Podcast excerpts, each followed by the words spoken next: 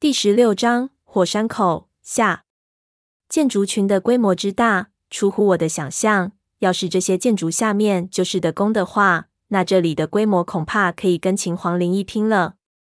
按照海底墓穴影画里的景象，真正的云顶天宫本来应该是在我们的头顶上。那雪崩之后，上面的灵宫可能给全部压垮。不知道我们头顶上到底有多少深的积雪作为这的宫的封土。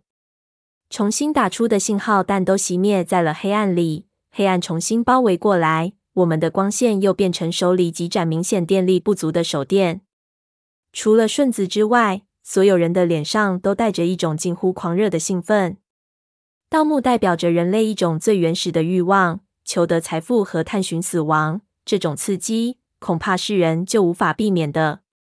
足足过了十分钟，我们才缓过来，就准备下去。陈皮阿四对华和尚道：“把没用的东西留下，准备绳子，我们轻装上阵。”华和尚马上开始准备。我们整顿了一下装备，把抛弃的一部分没有必要的东西放在这里的平台上，免得负重攀岩，产生不必要的风险。接着，我们全部戴上防毒面具，然后用标准登山的步骤，一步一步的用绳索爬下悬崖去。下面是大量死去的树木，弥漫着奇怪的气味，就连防毒面具也无法过滤掉。所有人下来之后，就听到潘子说道：“这里是个死坑子，我们得快点，待久了可能会缺氧而死。”我在部队的时候听过，这种地方鸟都飞不过去。那是火山活动所挥发出的寒流毒气，毒性之烈，很难想象。华和尚打起照明力度很强的冷烟火，照亮四周的环境。我们环视了一圈，脚下是石板子铺成的两车宽的石道，几乎是笔直的就通向前方。这是陵墓的神道，直通向陵墓的正门。这里隐隐约约就能看到尽头一片黑色的巨大影子。华和尚问陈皮阿四：“咱们怎么走？”顺着神道，先进皇陵再说。陈皮阿四回道。我们都没有对付黄陵的经验，此时也没有其他的想法，于是不做废话，跟在后面一路小跑走了过去，翻过很多倒塌在神道上的死树，很快来到了一处石门处，石头很高，有点像我们在古村中的牌坊。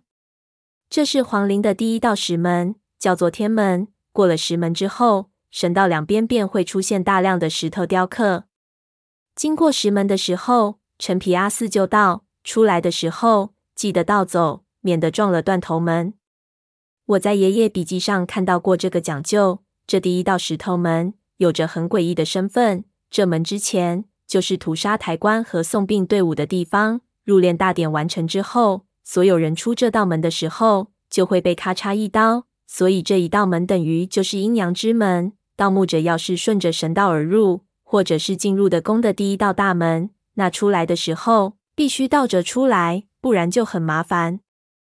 当然，几乎没有土夫子有机会能顺着神道进入皇陵盗掘。我们可能是极其稀少的几个之一。历代能够盗掘皇陵的人，不是军阀就是枭雄，他们当然不怕所谓的断头门。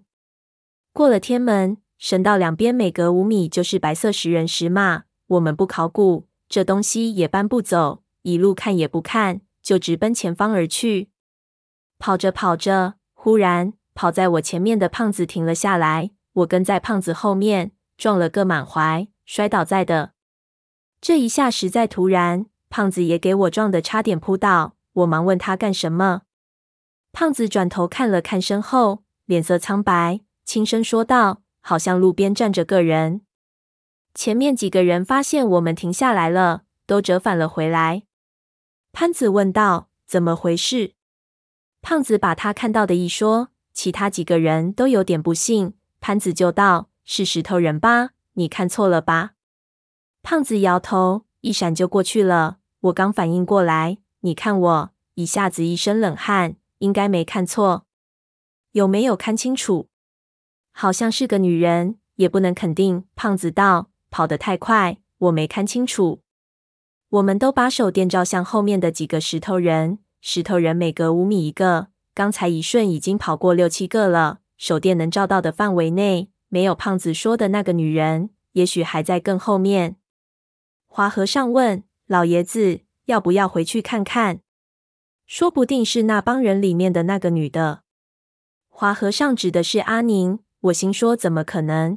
他们走的是云顶天宫的正门。就算他们已经成功的越过边防，那现在也应该是在我们头顶上打到洞，绝对没有我们这么快的。”胖子也道：“那肯定不是。要是那娘们，老子肯定一眼就能认出来。”陈皮阿四犹豫了一下，马上对华和尚道：“你和其他人先过去，然后拍了顺子一把，你陪我去看看。”